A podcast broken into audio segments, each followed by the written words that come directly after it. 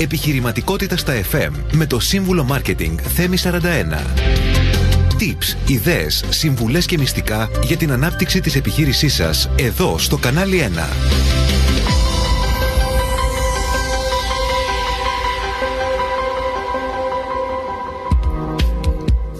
Φίλες και φίλοι, καλησπέρα σας. Καλώς ήρθατε στην εκπομπή Επιχειρηματικότητα στα FM. Είμαι ο σύμβουλος Μάρκετινγκ Θέμη 41 και θα είμαστε παρέα εδώ για μία ώρα.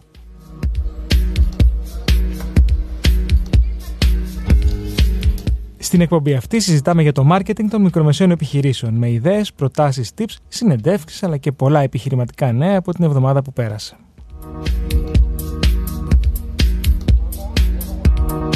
Όπως κάθε Τετάρτη 7 με 8 θα είμαστε εδώ παρέα στο κανάλι 1 90,4. Θυμίζω τους τρόπους επικοινωνίας μαζί μας στο Viber, το οποίο προτιμάτε κάθε εβδομάδα, 6951-904-904, στο email, studio papakikανάλι1.gr και τηλεφωνικό κέντρο αν θέλετε να βγείτε ζωντανά στον αέρα, 210 42 24 441 2.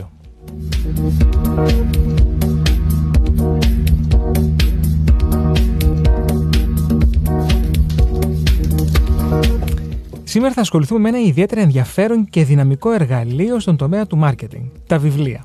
Ναι, ακούτε σωστά. Παρότι ζούμε στην εποχή της ψηφιακής τεχνολογίας και των social media, τα βιβλία παραμένουν ένα ισχυρό μέσο για επικοινωνία, για εκπαίδευση και επιρροή.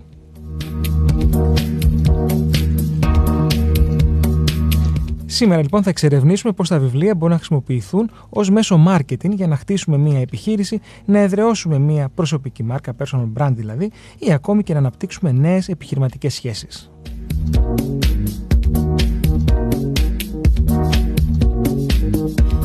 Θα συζητήσουμε τις στρατηγικές, τις προκλήσεις αλλά και τις μοναδικές ευκαιρίες που προσφέρει η δημιουργία και η προώθηση ενός βιβλίου στον επιχειρηματικό κόσμο.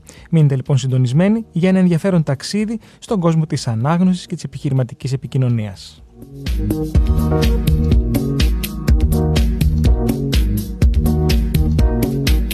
Και ήρθε η ώρα να καλησπερίσω εδώ στο στούντιο στο κανάλι ένα τον σημερινό μου καλεσμένο που είναι ο Γιώργος Λεμπέσης. Γιώργο, καλώς ήρθες. Καλησπέρα, καλώς σας βρήκα, καλή χρονιά συγγραφέας, εκδότης, creative producer, πολλά και διαφορετικά, ε, πολλές και διαφορετικές ιδιότητες και τις κάνεις όλες πολύ καλά.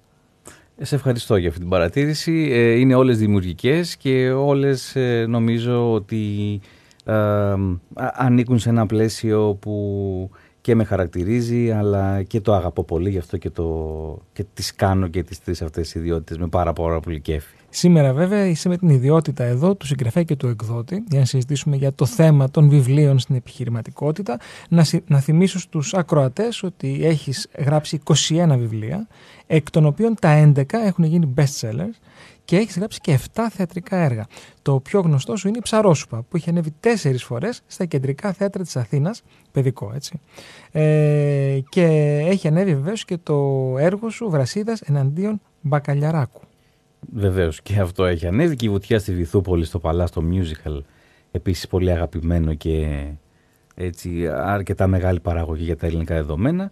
Και τώρα πρόσφατα μια κομμωδία ενηλίκων οι αλόκοτες που ε, θα συνεχιστούν και του χρόνου λόγω της μεγάλης ε, προσέλευσης. Αλλά αυτά είναι τα καλλιτεχνικά. Τα Έχεις πάρει όμως και το βραβείο πρωτότυπης ιστορίας και το βραβείο κοινού για τα διηγήματά σου τέσσερις σελίδες και πρώτη πτήση, ενώ έχεις ψηφιστεί και δύο φορές ε, στις πένες της χρονιάς μέσα στους 10 καλύτερους συγγραφείς παιδικής λογοτεχνίας. Σωστά. Πολύ, πολύ ωραία και χαίρομαι πολύ που θα κάνω αυτή την, ε, την κουβέντα σήμερα εδώ. Ε, Γιώργο, πώς μπορούν τα βιβλία να συμβάλλουν στην ανάπτυξη των επιχειρηματικών δεξιοτήτων και γνώσεων; Πρώτα απ' όλα τα βιβλία κατεξοχήν ε, είναι πηγή γνώσης. Έτσι κι αλλιώς, οπότε αν μη τι άλλο με οτιδήποτε μπορεί να καταπιαστεί κανείς και γυρίσει επιχειρηματικά απαιτείται γνώση. Ε, η γνώση αυτή δεν είναι απαραίτητα ε, ακαδημαϊκή ή που αφορά στο αντικείμενο του καθενός ε, αυτό καθεαυτό και καθολικά ε, όσον αφορά κάποιες τεχνικές ή κάποιες, ε, κάποια μυστικά ή κάποιες ε, δεξιότητες πάνω σε αυτό που ασχολείται. Αλλά ένα βιβλίο μπορεί γενικότερα να ανοίξει το μυαλό σου σε τέτοιο επίπεδο που να του επιτρέψεις να μπουν μέσα νέες ιδέες, να μπορέσεις να αγγίξεις το μη υπαρκτό, να μπορέσεις να κάνεις πράγματα τα οποία ίσως να μην τολμούσες να τα σκεφτείς ε, ε, μην έχοντας ταξιδέψει μέσα σε ένα βιβλίο. Οπότε θεωρώ ότι με, με το βιβλίο ε, ανοίγει μια πύλη στον ανθρώπινο εγκέφαλο που του επιτρέπει να διεισδύσει πολύ περισσότερο ε, στο επιχειρήν αυτό καθεαυτό. Και το επιχειρήν δεν είναι μόνο νούμερα οι πράξεις, αλλά είναι ε, και άλλα συστατικά όπως πρωτοτυπία, φαντασία, δράση, τόλμη, ε, πολλά από αυτά τα οποία μπορεί κανείς να μάθει μέσα από τα βιβλία. Οι Έλληνες διαβάζουν σήμερα; Ε, βάσει, βάσει στατιστικών καθαρά, φαίνεται ότι δεν διαβάζουν. Είναι πολύ μικρό το αναγνωστικό κοινό σύμφωνα με τα δεδομένα που έχουμε έτσι στον χώρο των εκδόσεων, αλλά... Το κρίνεις από τις πωλήσεις; Το κρίνω από τη στατιστική που λέει ότι στον πληθυσμό που, ε, της χωρας ε, οι σταθεροί αναγνώστες, που σημαίνει ότι διαβάζουν σταθερά όλο το χρόνο βιβλία και αγοράζουν βιβλία, δεν ξεπερνούν τους 800.000. Ένα πάρα πολύ μικρό νούμερο ε, για, την, για τον πληθυσμό της Ελλάδας. Ωστόσο, εγώ σκεπτόμενος λίγο πιο ρομαντικά και λίγο πιο αισιόδοξα σε σχέση με το ότι ο άνθρωπος έχει ανάγκη την επαφή με τον εαυτό του και τη γνώση. Και τη φαντασία, την καλλιέργεια. Και τη φαντασία και το, το μη όραμα. πρακτό. Που γενικώς, αν θες να μιλήσουμε για τη φαντασία και πώς έχει ε, ανθρωπολογικά και κοινωνιολογικά έχει επηρεάσει την ε, ύπαρξη του ανθρώπου και την άνοδό του στην κορυφή της τροφικής αλυσίδας είναι κάτι πάρα πολύ ενδιαφέρον που μπορούμε να συζητήσουμε και αυτό έχει πολύ επιχειρήν μέσα. Αλλά για να επιστρέψω στην ε, απάντηση θεωρώ ότι ο κόσμος για κάποιο λόγο αρχίζει και γυρίζει πάλι στο βιβλίο. Ε, και μάλιστα στο βιβλίο αυτό καθεαυτό. Στο, στο χειροπιαστό, στο, hard copy, ναι. Άρα για όλα αυτά τα ηλεκτρονικά, ε, οι ηλεκτρονικές συσκευές για τα βιβλία δεν πέτυχαν ιδιαίτερα επιχειρηματικά. Ε, πέτυχαν σε κάποια, δεδομένα, σε κάποια, σε κάποια συγκεκριμένα είδη θεωρώ. Είναι, είναι πολύ βολικά γιατί μπορείς να σημειώσεις, μπορείς να κρατήσεις, ε, να, να κάνεις επισημάνσεις, μπορείς να έχεις το σελίδα ψηφιακά, μπορείς να το έχεις στο κινητό σου. Εμένα σε, πολλά, σε πολλές περιπτώσεις με έχει βολέψει. Mm-hmm. Σε κάποιες άλλες όχι. Θεωρώ όμως από ό,τι βλέπω και από ό,τι αντιλαμβάνομαι γύρω μου, ο κόσμος θέλει να κρατάει το βιβλίο στα χέρια του. Θέλει να το μυρίζει, θέλει να γυρίζει τις σελίδες, να ακούει τον ήχο της σελίδας, να το βαστάει στα χέρια του. Έχουμε βέβαια τώρα και με την αυξανόμενη χρήση των podcasts. Έχουμε, βλέπουμε ότι πάρα πολλά βιβλία πλέον ηχογραφούνται με ραδιοσκηνοθεσία. Και έχουμε και τα audiobooks. Πώς τοποθετείσαι, πώς σου φαίνεται αυτή η νέα εξέλιξη; Οποιαδήποτε νέα εξέλιξη είναι καλοδεχούμενη και μπορούμε σε πρώτη φάση να την εξετάσουμε με θετικό πρόσημο. Θεωρώ λοιπόν ότι εάν αυτό βοηθάει τον αναγνώστη, μάλλον τον ακροατή στην προκειμένη περίπτωση, να έρθει σε επαφή με μια ιστορία, να έρθει σε επαφή με ένα βιβλίο, να έρθει σε επαφή με ένα διήγημα, μια διατριβή, με ένα μυθιστόρημα, με οτιδήποτε. Αν αυτός είναι ένας τρόπος, τότε είναι, πολύ καλό, είναι καλοδεχούμενος και καλώς υπάρχει και αν ε, η εποχή μας ε, επιτάσσει αυτό που είναι σίγουρα πιο εύκολο από το να διαβάζεις με τα μάτια σου, είναι πολύ πιο εύκολο να το ακούς, ε, δεν θα το κρίνω ως κακό επειδή είναι εύκολο. Ξέρεις, ε, δεν νομίζω ότι είναι θέμα ευκολίας. Ε, είναι σίγουρα θέμα εποχής και νομίζω ότι στηρίζεται πάρα πολύ και στα χαρακτηριστικά της νέας γενιάς. Κυρίως ε, τον, της γενιάς Z που ένα από τα χαρακτηριστικά των 28 των 25 που σε λίγα χρόνια θα είναι 35 45 και, και, και, και είναι το multitasking. Κάνουν πολλά πράγματα ταυτόχρονα. Άρα οδηγείς, ακούς. Σκουπίζεις, ακούς. Κάνεις γυμναστήριο, ακούς. Άρα λοιπόν είναι δύο σε ένα. Ακριβώς. Και τρία σε ένα που θα μπορούσε. Ακριβώς. Οπότε, εάν αυτός είναι ο τρόπος να προσεγγίσεις κάποιος ένα βιβλίο, είναι πολύ καλός τρόπος. Και καλό θα είναι να συνεχίσει να γίνεται με αυτή την καλή ποιότητα. Γιατί τα περισσότερα book voice είναι ε, πραγματικά φτιαγμένα με πολύ καλά στάνταρ και με πολύ καλές ποιότητες. Είναι πολύ καλές παραγωγές. Ναι. Ακριβώς. Οπότε είναι, είναι πολύ θετικό. Βέβαια, θα μου πείτε, αυτό μπορεί να στερεί από κάποιο άλλο τομέα ε, έσοδα και να δίνει ας πούμε μια όθηση στο ψηφιακό και να παίρνει τζίρο από το φυσικό ή από τα τυπογραφία κτλ. Αλλά εντάξει, έτσι αυτό συμβαίνει. Mm-hmm. Ναι, σου θυμίζω μια καλή για την τεχνολογία τώρα. Υπάρχουν και εφαρμογές πια που σου δίνουν τις περιλήψεις των βιβλίων. Άρα μπορείς να διαβάσεις ένα βιβλίο σε 20 λεπτά. Ναι, αυτό πάλι ε, δεν με βρίσκει τόσο σύμφωνο. Δεν είμαι πολύ χαρούμενος με αυτό. Γιατί ξέρετε, το να ξεπετάμε μία είδηση, για παράδειγμα, διαβάζοντας μόνο τον τίτλο της, είναι Το να προσπαθούμε να φτιάξουμε κάτι διαβάζοντας μόνο διαγώνια τις οδηγίες είναι επίσης καταστροφικό, θα μας οδηγήσει σε λάθη. Έτσι και ένα βιβλίο, το να μην ταξιδέψεις μέσα σε αυτό και απλά να πάρεις την περίληψη, είναι ένα πασάλιμα. Είναι, είναι, είναι η μημάθεια, θα τολμήσω να πω. Και η μημάθεια, όπως ξέρουμε, είναι πολύ χειρότερη από την αμάθεια, γιατί δημιουργεί ουτοπία στον εαυτό μας ότι έχουμε άποψη, αλλά δεν έχουμε στην πραγματικότητα άποψη. Έχουμε ένα πασάλιμα το οποίο δεν μπορούμε να το υποστηρίξουμε, δεν μπορούμε να επιχειρηματολογήσουμε, δεν μπορούμε να ε, δημιουργήσουμε καν θεωρία για αυτό που θέλουμε να υποστηρίξουμε. Οπότε όχι, σε αυτό δεν είμαι καθόλου σύμφωνος. Να θυμίσουμε στους ακροατές μας, στο Viber μπορείτε να στείλετε ερωτήσεις στο Γιώργο ή σε μένα σχετικά με τα βιβλία, το επιχειρήν, το marketing.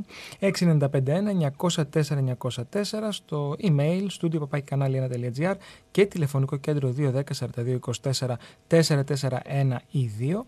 Γιώργο, υπάρχουν κάποια βιβλία που θεωρείς απαραίτητα για κάθε επιχειρηματία σήμερα; Θεωρώ ότι όλα τα βιβλία είναι απαραίτητα και αυτό το λέω με πολύ, δεν θέλω να αποφύγω κάποια την ερώτηση για να μην πω κάτι συγκεκριμένο, αλλά ειλικρινά θεωρώ ότι διαβάζοντας το «Από την τέχνη του πολέμου», που είναι ένα κατεξοχήν βιβλίο που νομίζω ότι όλοι όσοι θέλουν να ασχοληθούν με το επιχείρημα πρέπει να διαβάσουν, ε, μέχρι το να διαβάσει κανείς ένα αλληγορικό παραμύθι, μέχρι να διαβάσει κάτι που έχει να κάνει ε, με την στοική φιλοσοφία, ας πούμε, επίσης. Θεωρώ ότι είναι πολύ καλή προσέγγιση για το επιχειρήν η στοική φιλοσοφία συγκεκριμένα. Γιατί έχει, ε, πολλά... έχει, και πολλά, ε, έχει πολλή βάση, έχει, έχει πολλά στοιχεία που χρησιμοποιούνται. Ακριβώς, έχει πολλή βάση και ε, για κάποιο λόγο παραμένει επίκαιρη και μπορεί να μιλήσει στο σύγχρονο άνθρωπο και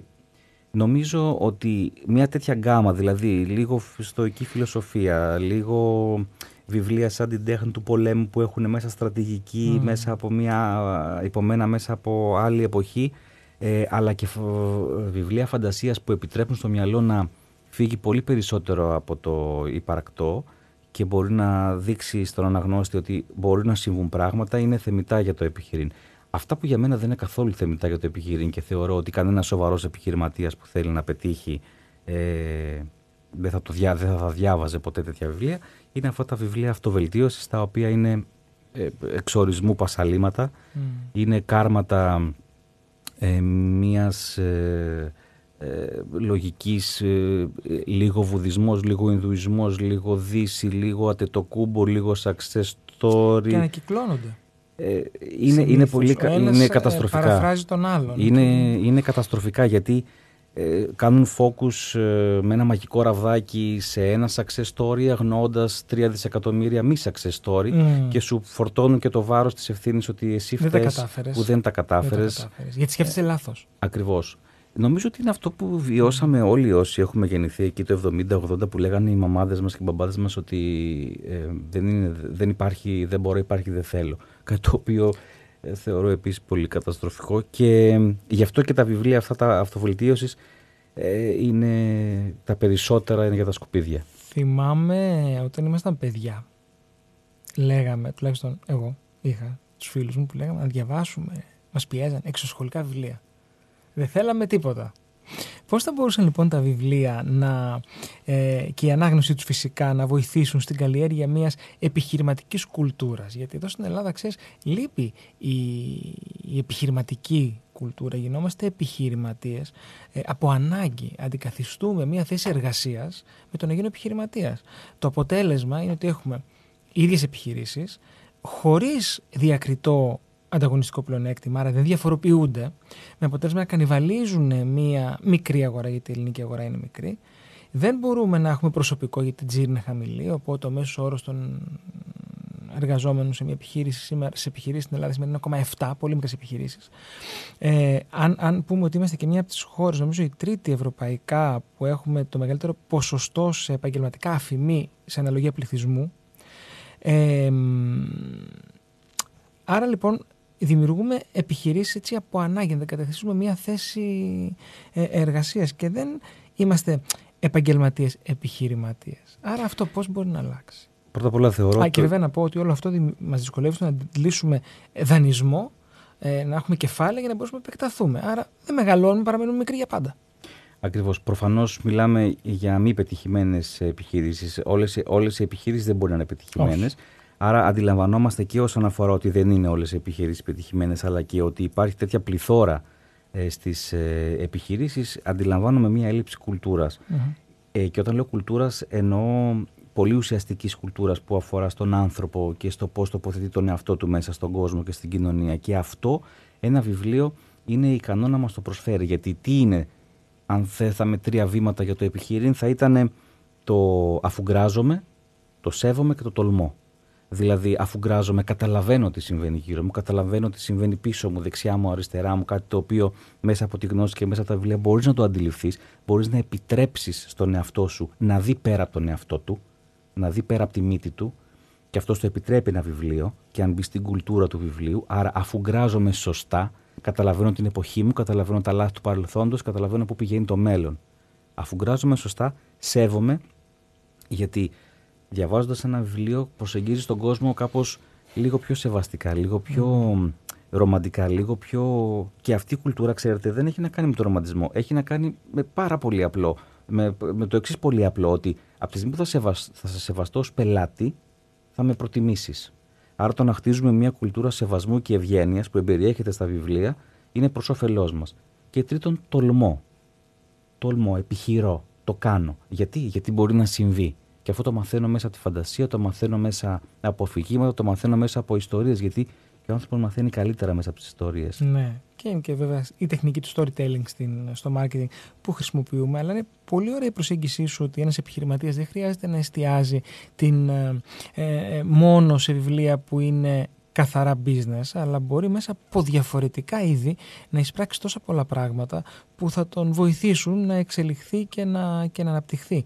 Παρ' όλα αυτά το βιβλίο όμως πόσο επίκαιρο μπορεί να είναι, δηλαδή πόσο μπορεί ένα, ένα βιβλίο να μας ενημερώσει για τις τρέχουσες τάσεις της αγοράς και τις νέες επιχειρηματικές ιδέες; Κοιτάξτε, παρά το γεγονός ότι υπάρχουν πάρα πολλές πλατφόρμες και πάρα πολλά έτσι, δίκτυα να μπορείς να ενημερωθείς και να αντλήσεις πληροφορία, το βιβλίο για κάποιο λόγο τον οποίο δεν μπορώ να τον αποκωδικοποιήσω 100% δεν είναι σαν το CD που κάποια στιγμή απλά ε, πέρασε η μόδα του ή το βινίλιο πέρασε η μόδα του ή ο, ξέρετε, η κασέτα αντικαταστήθηκε κτλ. Το βιβλίο δεν... Κασέτα. Ναι, το βιβλίο δεν έχει αντικατασταθεί και δεν νομίζω ότι θα αντικατασταθεί. Δεν μπορώ να εξηγήσω ακριβώς το γιατί. Ίσως να έχει περάσει στην πιο βιολογική υπόσταση Όπως τη μουσική άλλωστε. Ναι, θα, θα, θα συμφωνήσω. Θα συμφωνήσω και, και νομίζω το πιο ε, 38 παράδειγμα είναι που δεν αλλοιώθηκαν με τη νέα τεχνολογία. Που βλέπεις ότι έγινε, το δοκιμάσαμε και ξαναγυρίσαμε πίσω στο all time classic, δηλαδή αυτή η μυρωδιά του χαρτιού.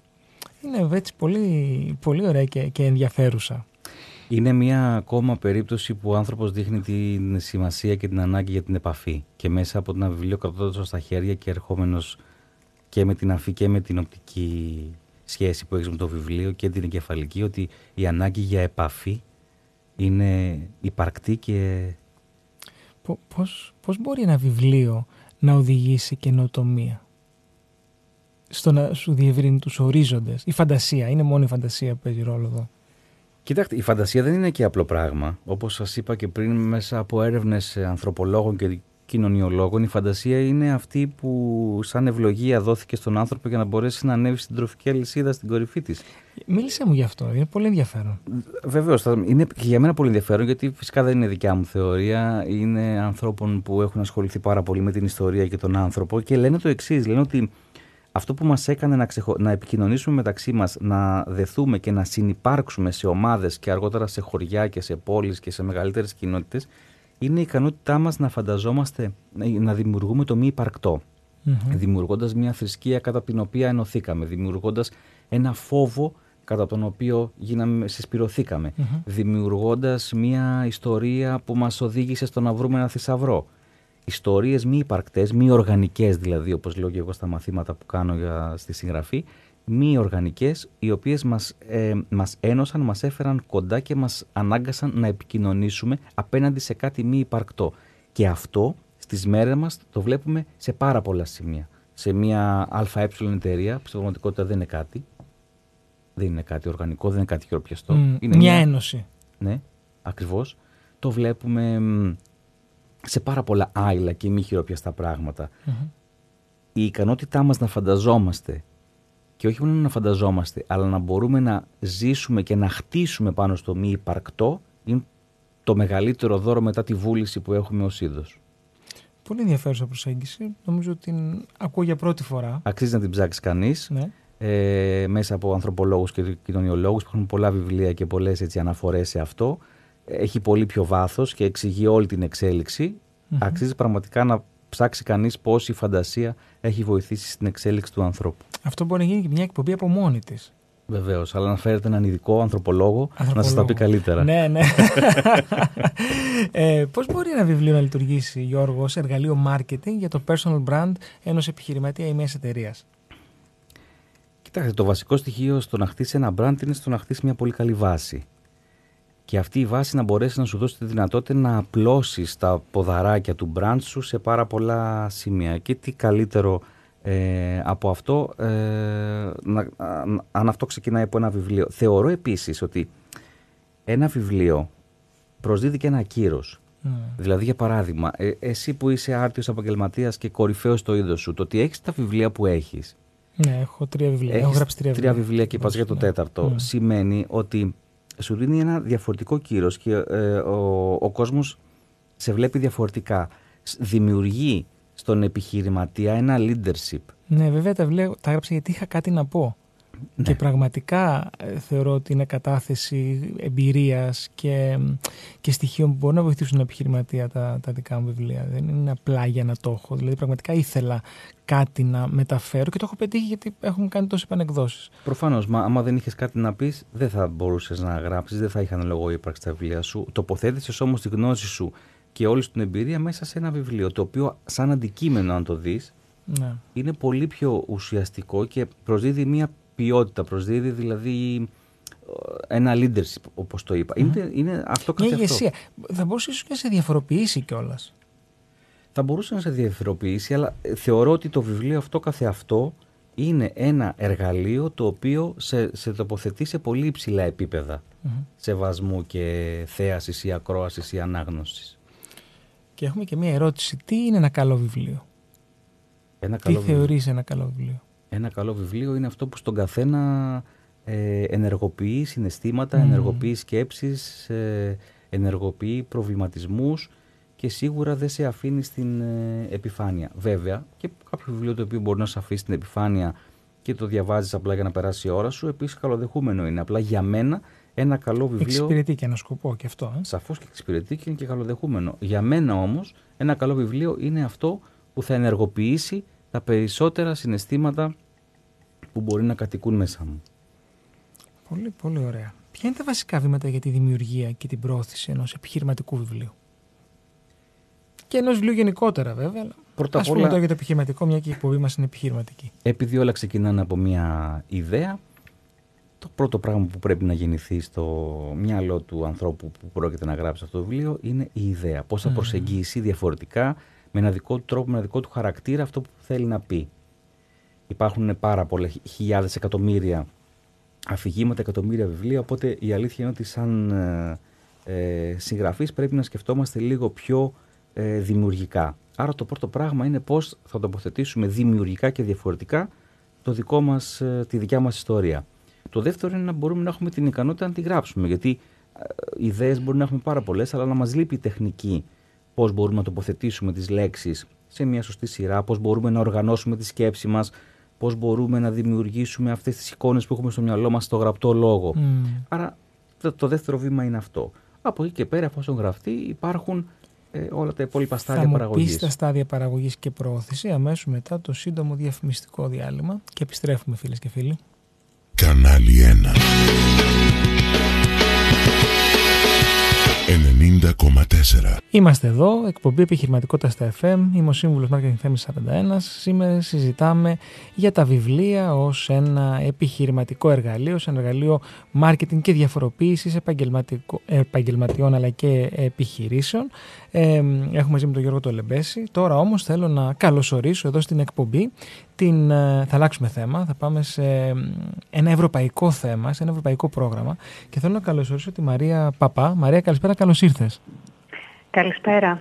Ευχαριστούμε για την πρόσκληση. Εγώ ευχαριστώ που είστε εδώ να μας μιλήσετε για το ε, Trans Zero Waste, ένα πολλά υποσχόμενο ευρωπαϊκό ερευνητικό πρόγραμμα. Μαρία, είσαι χημικός μηχανικός, σωστά; Σωστά, ναι. Λοιπόν, θέλω να μας πεις τι είναι αυτό το πρόγραμμα που ακούγεται συνεχώς. Το, το Trans Zero Waste είναι πρώτα απ' όλα ένα πρόγραμμα καινοτομίας που χρηματοδοτείται από την Ευρωπαϊκή και αφορά στο πεδίο που λέγεται καθαρές μέθοδοι παραγωγής Έχει να κάνει δηλαδή με τη χαλιβουργία. Είναι μια χρηματοδοτούμενη από την Ευρωπαϊκή Ένωση προσπάθεια σχετικά με κάποιες νέες ανάγκες που θα προκύψουν στη βιομηχανία σιδήρου και χάλιβα τα επόμενα χρόνια. Λόγω της μετάβασης που θα συμβεί ε, σε νέες μεθόδους παραγωγής που δεν θα βασίζονται πλέον στον άνθρακα ως πηγή ενέργειας αλλά στο υδρογόνο. Οπότε τα επόμενα χρόνια θα υπάρξει μια μετάβαση από την υψηκάμινο που χρησιμοποιείται ε, στην εναλλακτική μέθοδο που λέγεται DRI, Directly Reduced Iron, όπου εκεί θα χρησιμοποιεί, είναι αρκετά τεχνικά θα τα ξέρετε, το γνωρίζω, ε, αλλά... Ε, Έχει πολύ ενδιαφέρον θα, όμως ναι. να ακούσουμε και, και το βάθος, γιατί ξέρεις το να ε, φροντίσουμε για το μέλλον του πλανήτη είναι πολύ σημαντικό και σε όλους Ακριβώς. τους τομείς, έτσι, και στη βαριά βιομηχανία, γιατί φαντάζομαι ότι αυτά αφορούν τη βαριά βιομηχανία. Ακριβώς αφορούν στη βαριά βιομηχανία και η πράσινη βιομηχανία, ε, οι πιο καθαρές μορφές ενέργειας είναι ένα από τα βασικά ζητούμενα της Ευρωπαϊκής Οπότε, απλά για να επανέλθω λίγο στο, στο τεχνικό, ποιο είναι έτσι το concept αυτού του project, είναι ότι πλέον ε, θα αντικατασταθεί η ψυκάμινος με ε, μια άλλη μέθοδο παραγωγής όπου χρησιμοποιείται απευθείας το υδρογόνο για να γίνει αναγωγή του σιδηρομεταλλεύματος και να παραχθεί χάλιβας υψηλής ε, ποιότητας. Και τι κάνει το Trans Zero Waste, σε ποιο ακριβώς κομμάτι όλο αυτό ακουμπά, ότι αυτή η μετάβαση, αυτή η αλλαγή αναμένεται να αυξήσει περαιτέρω την ανάγκη για σιδηρομεταλλεύματα υψηλής ποιότητας και σκραπ υψηλής ποιότητας, οπότε πρέπει να αναζητηθούν, και αυτό κάνει το πρόγραμμα, ε, μέθοδοι αναβάθμισης της ποιότητας του σιδηρομεταλλεύματος και του σκραπ. Πολύ ενδιαφέρον. Ποιοι, ποιοι είναι οι στόχοι του, αν τους απαριθμίσουμε; Ε, δηλαδή, εκτός από αυτά που μας ανέφερες, έχεις ναι, κάτι άλλο ε, Πέρα λοιπόν από αυτό, ότι θέλουμε να ε, βρούμε και να εφαρμόσουμε άμεσα ε, διάφορες τεχνικές για αναβάθμιση των μεταλλευμάτων σιδήρου χαμηλής ποιότητας, ε, θα πρέπει να ε, εξεταστούν και να υιοθετηθούν, αν γίνεται, ε, καινοτόμες τεχνικές που θα οδηγήσουν σε παραγωγικές μεθόδους που θα εξαρτώνται όσο το δυνατόν λιγότερο από την καύση λιγνίτη. Επίσης, ε, το Trans Zero Waste μελετά και μεθόδους απομάκρυνσης ανεπιθύμητων ουσιών ε, από τα παραπροϊόντα τα οποία χρησιμοποιούνται και αυτά στην παραγωγή χάλιβα. Και τέλος, ε, κάτι λιγότερο τεχνικό, θέλει το πρόγραμμα αυτό να συμβάλλει στην ανάπτυξη μιας τεχνολογικής βάσης και, τεχνολογική ψηφιακών που θα υποστηρίζουν τη μετάβαση προς μια ευρωπαϊκή βιομηχανία χάλιβα με ή δυνατόν μηδενικά απόβλητα. Ε, άρα μιλάμε για, για, για πολύ ενδιαφέροντες στόχους. Ε, ναι. Οι αλλαγές ε, πιστεύετε θα είναι εφαρμόσιμες που θα προκύψουν αυτή την έρευνα; Ε, ναι, γιατί ε, συμμετέχουν εταιρείες, Ινστιτούτα, ερευνητικά κέντρα ε, με υψηλή εξειδίκευση ε, στο κομμάτι αυτό. Και επειδή είπατε για τις αλλαγές, μιλάμε για δύο βασικές που επιδιώκει αυτό το πρόγραμμα στη, στον τομέα της χαλιβουργίας. Το πρώτο είναι να γίνει αυτή η αναβάθμιση σε μεθόδους ε, στις μεθόδους που αναβαθμίζουν την ποιότητα του σιδηρομεταλλεύματος και το επόμενο είναι ότι αυτό θα βοηθήσει στο να έχουμε μεθόδους παραγωγής σιδήρου και χάλιβα που όπως είπα και πριν δεν θα βασίζονται στον ανθρακα και αυτό θα μπορούσε να μειώσει τις εκπομπές αερίων του θερμοκηπίου ε, από 4 έως 10 εκατομμύρια τόνους διοξιδίου του άνθρακα το χρόνο. Ε, ναι, και αυτό είναι ένας από τους κύριους στόχους της Ευρωπαϊκής Ένωσης. Γι' αυτό και επενδύει σε τέτοιου είδους προγράμματα καινοτομίας. Δηλαδή μιλάμε για αλλαγές που θα συμβάλλουν ε, σε ζητήματα προστασίας του περιβάλλοντος. Και μιλάμε για Ευρώπη, μιλάμε για πολλές διαφορετικές χώρες και κουλτούρες φυσικά. Ποιες χώρες συμμετέχουν στο Trans Zero Waste?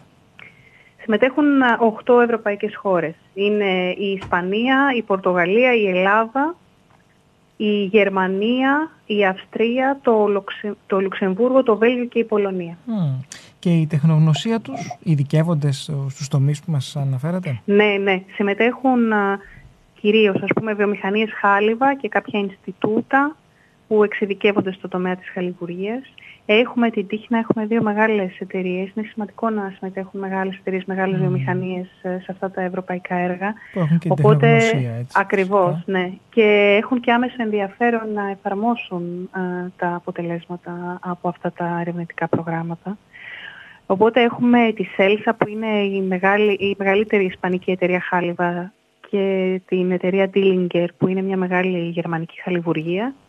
Και μετά υπάρχουν διάφορα Ινστιτούτα όπως η BFI στη Γερμανία που επίσης δραστηριοποιείται στην έρευνα σχετικά με τη χαλιβουργία. Ένα Αυστριακό Κέντρο Μεταλλουργίας, το K-INMET, το Πολυτεχνείο της Βαλένθια, μια εταιρεία η Seinmac, η οποία θα χρησιμοποιήσει μικροκύματα ε, ως εναλλακτική μέθοδος μέθοδο ε, θέρμανσης των πρώτων υλών, το Ινστιτούτο Λουκάσεβιτς στην Πολωνία, ε, το Ινστιτούτο Επιστήμης και Τεχνολογίας του Λουξεμβούργου, Μεγάλες, η ISQ. Ε, ναι, ναι. ναι, μιλάμε για μεγάλες ε, επιχειρήσεις, ε, για μεγάλα πανεπιστήμια.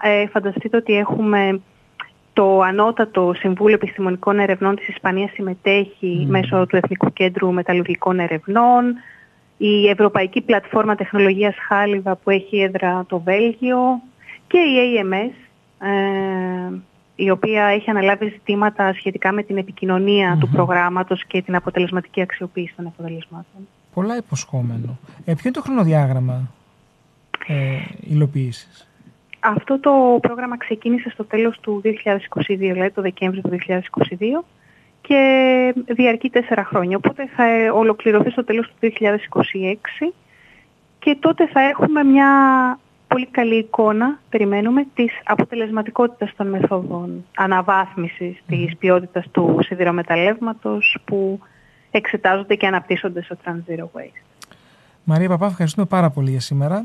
Ευχόμαστε καλή επιτυχία στο, στο πρόγραμμα. Είναι πάρα πολύ ενδιαφέρον και μακάρι η Ευρωπαϊκή Ένωση να έχει πολλές και περισσότερες μάλλον τέτοιες πρωτοβουλίες. Σας ευχαριστώ πολύ. Να είστε καλά. Γεια σας. Εμείς πάμε να ακούσουμε ένα τραγούδι και επιστρέφουμε.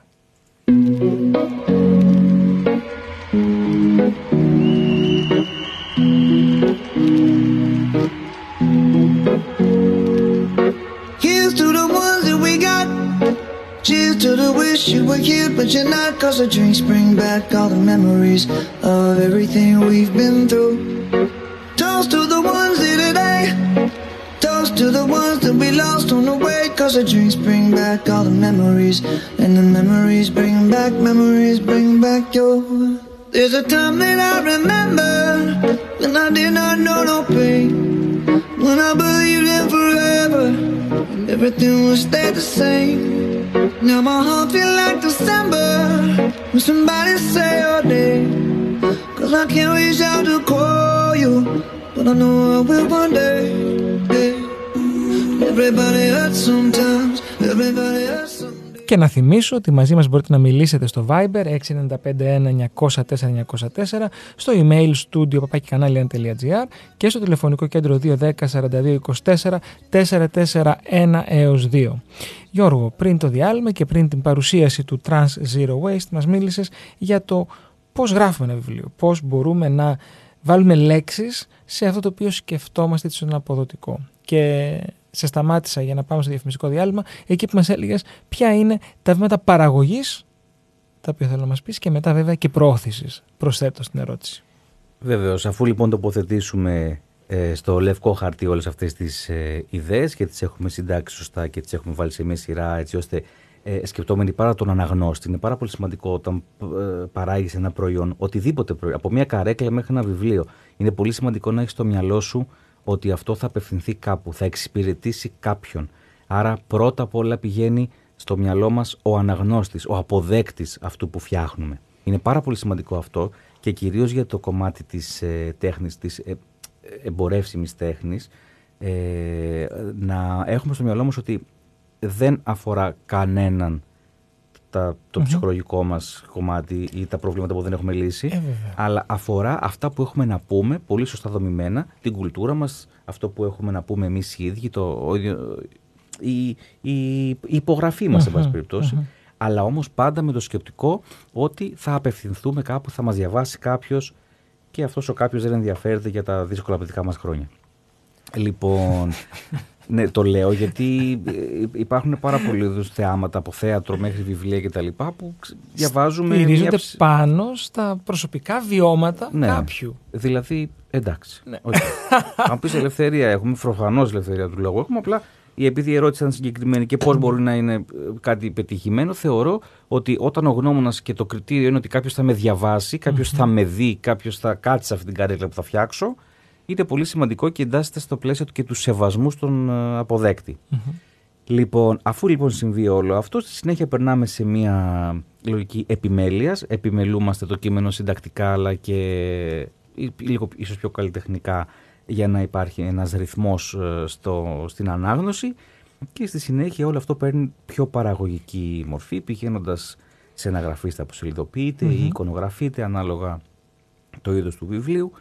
Στη συνέχεια, αφού σελιδοποιηθεί και βγουν τελευταίες διορθώσεις, πηγαίνει στο τυπογραφείο, τυπώνεται, πηγαίνει στο, γίνεται αίτηση στην Εθνική Βιβλιοθήκη για την απόκτηση ταυτότητας του βιβλίου, το λεγόμενο ISBN, το οποίο είναι πολύ σημαντικό. Ε, και όλη η δουλειά της Εθνικής Βιβλιοθήκης είναι τεράστια και πολύ σύγχρονη, κάτι το οποίο δεν μπορεί να το γνωρίζει έτσι, ένας άνθρωπος που δεν ασχολείται με το κομμάτι του βιβλίου, αλλά θα διαβεβαιώ ότι είναι πολύ σύγχρονη η Εθνική μας Βιβλιοθήκη και Είναι σύγχρονη. βέβαια. είναι σύγχρονη και Βεβαίως. πολύ Και γρήγορη. έχει και αρκετούς τίτλους. Νομίζω όλα Πάρα. πρέπει να πάνε μετά στην Εθνική Βιβλιοθήκη ή όχι; Εάν ένα βιβλίο δεν έχει ISBN, δεν μπορεί να. Να, να, Κυκλοφορεί. ναι, αλλά α- άπαξ και κυκλοφορήσει, θα πάει μετά να βρίσκεται στην Ναι, ναι, ναι, βιβλιοθήκη; ναι. Είναι υποχρέωση του μέσα. εκδότη Να το έχει για να, εκεί. για να πάρει το ISBN να σ- δώσει στην δωρήσει, Εθνική βιβλιοθήκη. Και από το τυπογραφείο λοιπόν μετά βγαίνει στην ε, αγορά. Πλέον το προϊόν μας είναι έτοιμο προς πώληση και αρχίζει και υπακούει στους κανόνες της αγοράς, στους Θα μου κανόνες απαντήσεις σε marketing λίγο κτλ. για τους κανόνες marketing που θα τα αναλύσουμε πολύ περισσότερο. Έχεις την ίδια αίσθηση που έχω και εγώ ότι υπάρχουν πάρα πολλά βιβλία εκεί έξω; Όπως πολλά πράγματα στην Ελλάδα υπάρχουν πολύ περισσότερο. Γενικότερα σε όλα για κάποιο λόγο στην Ελλάδα η προσφορά είναι περισσότερη από την ε, ζητηση Από τα σουβλατζίδικα μέχρι τα συνεργεία αυτοκινήτου. Δεν ξέρω. Τα πάντα ε, ξεπερνούν τη ζήτηση. Και φυσικά υπάρχουν πάρα πολλά βιβλία. Αυτό βέβαια δεν μπορεί κανείς να το πει κακό. Γιατί θέλουμε ο κόσμος να διαβάζει, θέλουμε ο κόσμος να έρθει σε επαφή με το βιβλίο. Οπότε, αλλήμον αν πούμε, σταματήστε να γράφετε βιβλία. Ξέρεις τι μου έχει λείψει; Είναι λίγοι. Μπαίνεις συνήθως σε συνοικιακά βιβλιοπολία και λες, τι μου προτείνεις; Και ξέρει να σου πει. Αλλά είναι λίγοι πια. Ναι. Ξέρει να σου πει, σε- θα σε ρωτήσει τι σ' αρέσει κτλ. Έχει άποψη. Είναι πάρα πολύ ωραίο αυτό για έναν βιβλιοπόλη. Αυτό είναι πάρα πολύ ωραίο. Είναι θαυμαστό πρώτα απ' όλα να έχεις διαβάσει τόσα πολλά βιβλία και να ξέρεις. Αλλά δείχνει επίσης και έναν επαγγελματισμό. Δηλαδή είναι ένας σωστός επιχειρηματίας. Όταν δεν ξέρεις τι πουλάς, δεν μπορείς και να το πουλήσεις. Αν το δούμε καθαρά επιχειρηματικά, μπορώ εγώ να σε πείσω να πάρεις κάτι το οποίο εγώ δεν το έχω πιστέψει σε καμία περίπτωση. Επειδή όμως έχουμε συζητήσει, συνηθίσει συγγνώμη, λίγο τα πιο βιομηχανοποιημένα συστήματα πώλησης, όπως μεγάλα καταστήματα, μεγάλα e-shop κτλ., τα οποία δεν έχουν αυτή την επαφή που έχεις με το βιβλιοπόλη, κάπως λίγο μας φαίνεται παράξενο το ότι ένας βιβλιοπόλης ξέρει να μας πει τι λέει μέσα αυτό το βιβλίο. Έτσι όμως έπρεπε να είναι. Και έτσι είναι το σωστό. Και σωστό όχι όσον αφορά την ορθολογική του υπόσταση, αλλά όσον αφορά την ανθρώπινη επαφή. Και αυτό είναι κάτι το οποίο μπορεί να σου προσφέρει το βιβλίο. Πριν το διαβάσεις, έχεις μπει στο ταξίδι του, έχεις μπει στη διαδρομή του. Γι' αυτό έχει ποιότητα και γι' αυτό έχει άλλο κύρος σαν εργαλείο. Ξέρεις, συνέχεια μου λες πράγματα, ε, ε, φεύγω από το ένα θέμα, πάω στο άλλο. Ε, πάμε πάλι πίσω στην παραγωγή. Ε, υπάρχει και η έννοια της αυτοέκδοσης. Ε, πες μας τι είναι, για να καταλάβουν και οι ακροατές ε, και αξίζει τον κόπο. Λοιπόν, θα σας πω πρώτα απ' όλα πώς κάνουμε εμείς στο δικό μας εκδοτικό οίκο την αυτοέκδοση. Ποιος είναι ο εκδοτικός οίκος, Είναι η Lebi Publications Ωραία. και είναι ε, έτσι μια πολύ καινούργια επιχειρηματική δραστηριότητα. Παρότι έχεις γράψει 21 βιβλία. 21, σωστά; Σωστά, ναι. Ε, τελευταίο βιβλίο μου είναι ο Μονόκερος, ένα φιλοσοφικό παραμύθι. Λοιπόν, παρά το γεγονός ότι είναι καινούριος ο εκδοτικός, ε, λόγω της γνώσης μου και λόγω της εμπειρίας μου ως συγγραφέας, θεωρώ ότι προσεγγίζουμε περισσότερο την αυτοέκδοση ως ένας πολύ καλό management του συγγραφέα όσον αφορά στο πώς θα γράψει, στο πώς θα εικονογραφήσει, στο πώς θα βγει το τελικό προϊόν για να είναι ευπόλυτο, αλλά και πώς όλο αυτό θα περικυκλωθεί από κανόνες marketing και πιο σύγχρονες ε, διαδικασίες. Οπότε στη Lebi Publications η αυτοέκδοση είναι μια άλλη διαδρομή, μια άλλη εμπειρία για το συγγραφέα. Δεν είναι δηλαδή σαν να έρχεσαι σε ένα τυπογραφείο και να σου τυπώνουμε τα βιβλία και ορίστε Είναι μια ολόκληρη διαδικασία, μια ολόκληρη εμπειρία που αξίζει να της ζήσει ο συγγραφέας. Είναι η αυτοέκδοση. Η αυτοέκδοση είναι η διαδικασία που ακολουθεί ο συγγραφέας ε, να βγάλει, να ολοκληρώσει και να κυκλοφορήσει το βιβλίο του κάνοντας ο ίδιος την παραγωγή, mm πληρώνοντας δηλαδή ο ίδιος το κόστος της παραγωγής. Φυσικά επειδή πληρώνει το κόστος της παραγωγής, κρατάει από εμάς τουλάχιστον, από τη Libby Publications, κρατάει ένα πολύ μεγάλο ποσοστό από τις πωλήσεις. Άρα είναι και μια πηγή εσόδων για εκείνον. Αυτό, αυτό είναι το ζητούμενο. Δεν είμαστε δηλαδή από τους, ε, σαν, σαν ε, άλλους εκδοτικούς που κινούνται με άλλους κανόνες της αγοράς, δηλαδή που πληρώνει ο συγγραφέας το βιβλίο του, αλλά παρόλα αυτά παίρνει ένα μικρό ποσοστό από τις πωλήσεις. Σε εμάς έχεις όλη αυτή την εμπειρία, έχεις ένα πολύ σωστό management και μια πολύ καλή καθοδήγηση για να βγει ένα καλό αποτέλεσμα. Ε, και στο τέλος της ημέρας, εφόσον έχεις πληρώσει εσύ το βιβλίο σου, έχεις και το μεγαλύτερο Ναι. Αυτό είναι το δίκαιο. Και επιχειρηματικό μου ακούγεται. Επενδύεις, παίρνεις. Κάνεις μια επένδυση. Έτσι. Έτσι πρέπει να είναι. Επενδύεις, παίρνεις. Απλά πολλοί εκδοτικοί, ε, ε, ξέρετε, στοχεύουν στη ματαιοδοξία και την, ε, α, έτσι κάπως λίγο την έλλειψη γνώσης του αντικειμένου και στο, στη φόρα τους και στο πάθος τους συγγραφείς να βγάλουν το βιβλίο τους ε, πέφτουν σε αυτή την παγίδα. Ε, εγώ επειδή έχω υπάρξει και είμαι συγγραφέας, δεν θα αφήνα αυτή την αδικία να περάσει παρά έξω. Και γι' αυτό και δίνουμε στη Libby Publications πολύ μεγάλο ποσοστό mm. τους συγγραφείς που θα έρθουν σε εμάς να βγάλουν το βιβλίο τους. Εντάξει, όμως για να είμαστε και σωστοί, δώσαμε μια καλή προσφορά ε, αφού είσαι εδώ, έλα για τους ακροατές της εκπομπής δώσω... επιχειρηματικότητα στα FM. Δύο πολύ καλές προσφορές. Δύο πολύ καλές προσφορές. Πάμε. Λοιπόν. Σε τηλεμάρκετινγκ ακούγεται αυτό, αλλά ναι, τέλος πάντων. Ε, μα έτσι. Πάμε. Τώρα έτσι, πώληση. ναι. Πρώτα απ' όλα, η μία προσφορά αφορά στο ότι ε, οι πρώτοι ε, τρεις που θα δηλώσουν ότι ενδιαφέρονται να βγάλουν το βιβλίο τους με τη Libby Publications θα έχουν ένα 30% έκπτωση στο, στην αυτοέκδοσή τους. Και δεύτερον... Πόσο της εκατό; 30% έκπτωση στην αυτοέκδοσή τους. Οι τρεις πρώτοι που θα θελήσουν να βγάλουν το βιβλίο τους σε εμάς.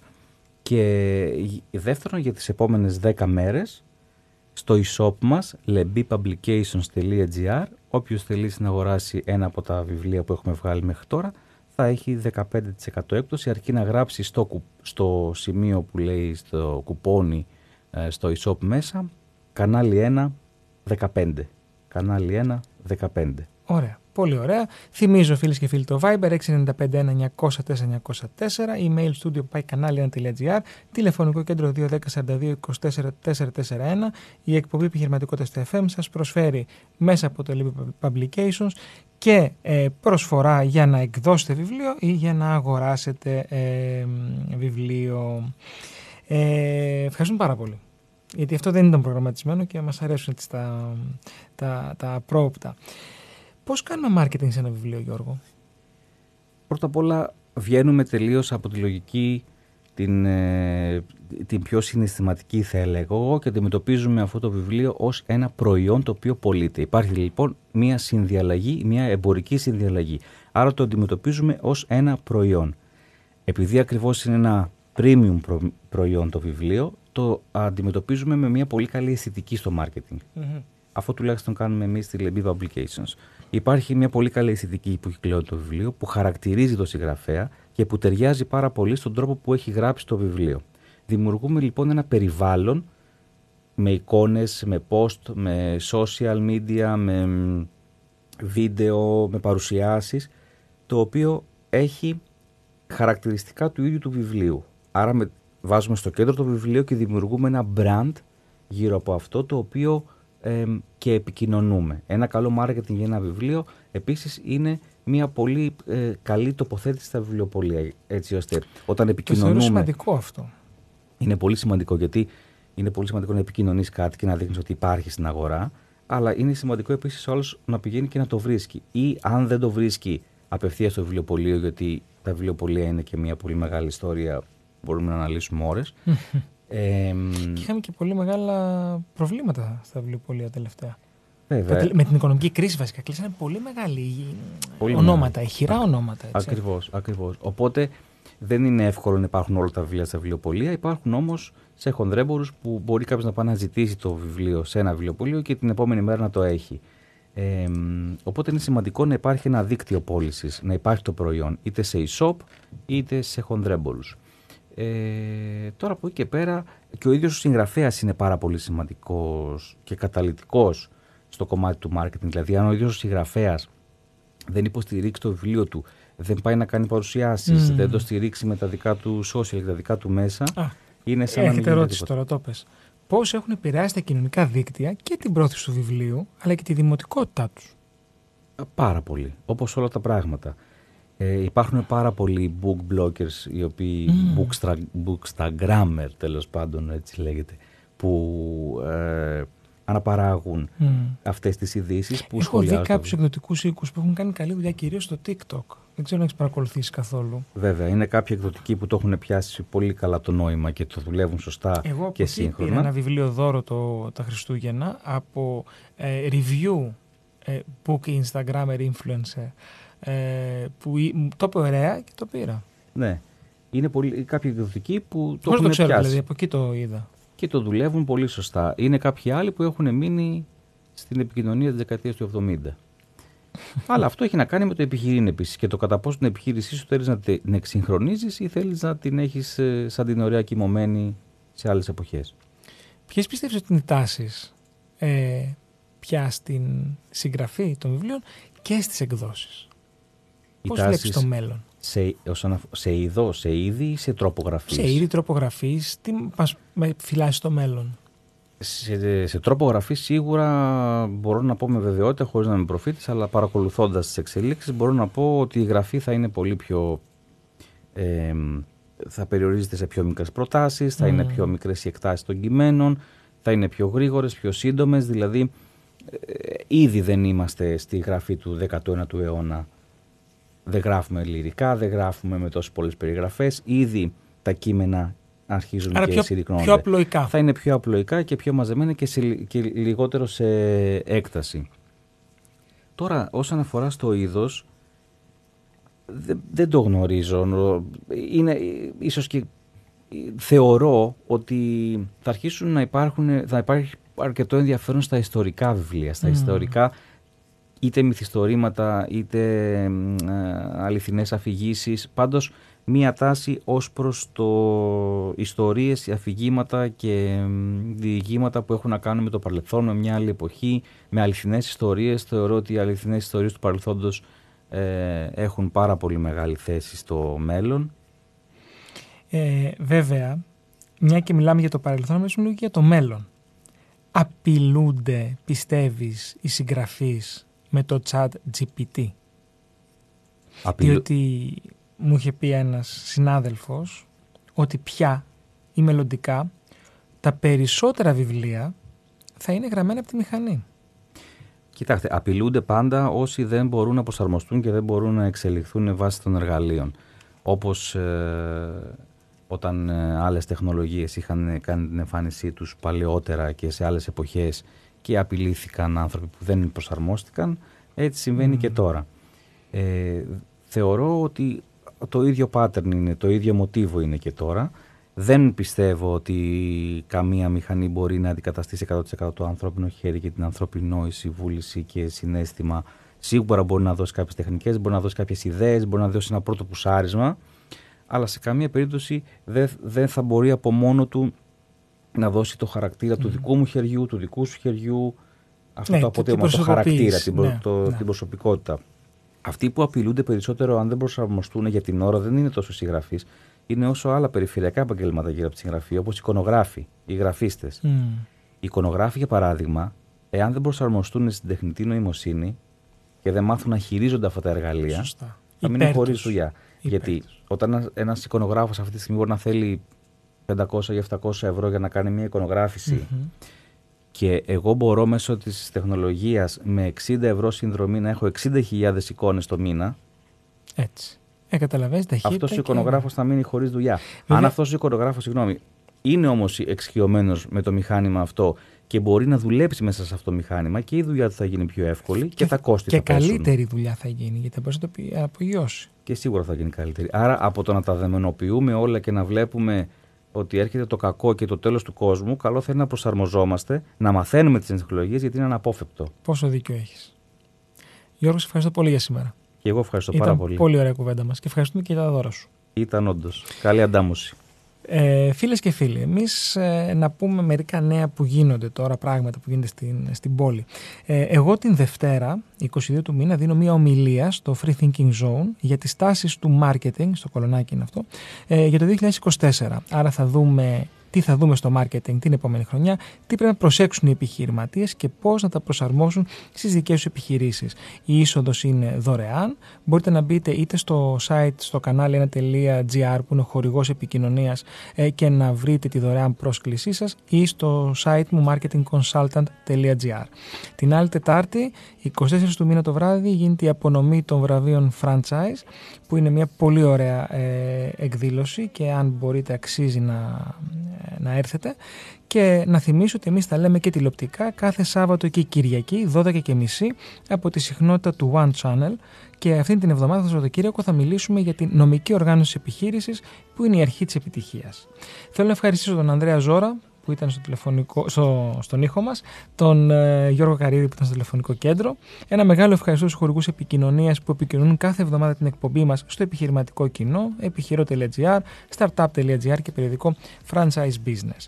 Ε, δελτίο ειδήσεων, λίγη μουσική και 9 η ώρα από Καραλής με την εκπομπή του «Η ώρα που βγαίνουν τα τραγούδια». Εμείς ανανεώνουμε το ραντεβού μας για την επόμενη Τετάρτη, κλασικά όπως και κάθε Τετάρτη, 7 η ώρα το απόγευμα, με ένα διαφορετικό business θέμα. Μέχρι τότε να είστε καλά, να είστε υγιείς και να είστε πάντα επιχειρηματικά δραστήριοι. Καλό σας βράδυ.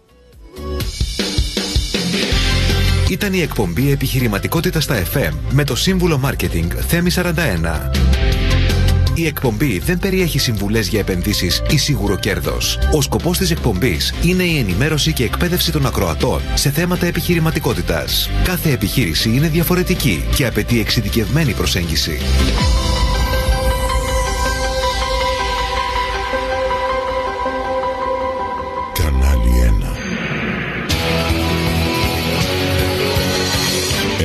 la Comataza.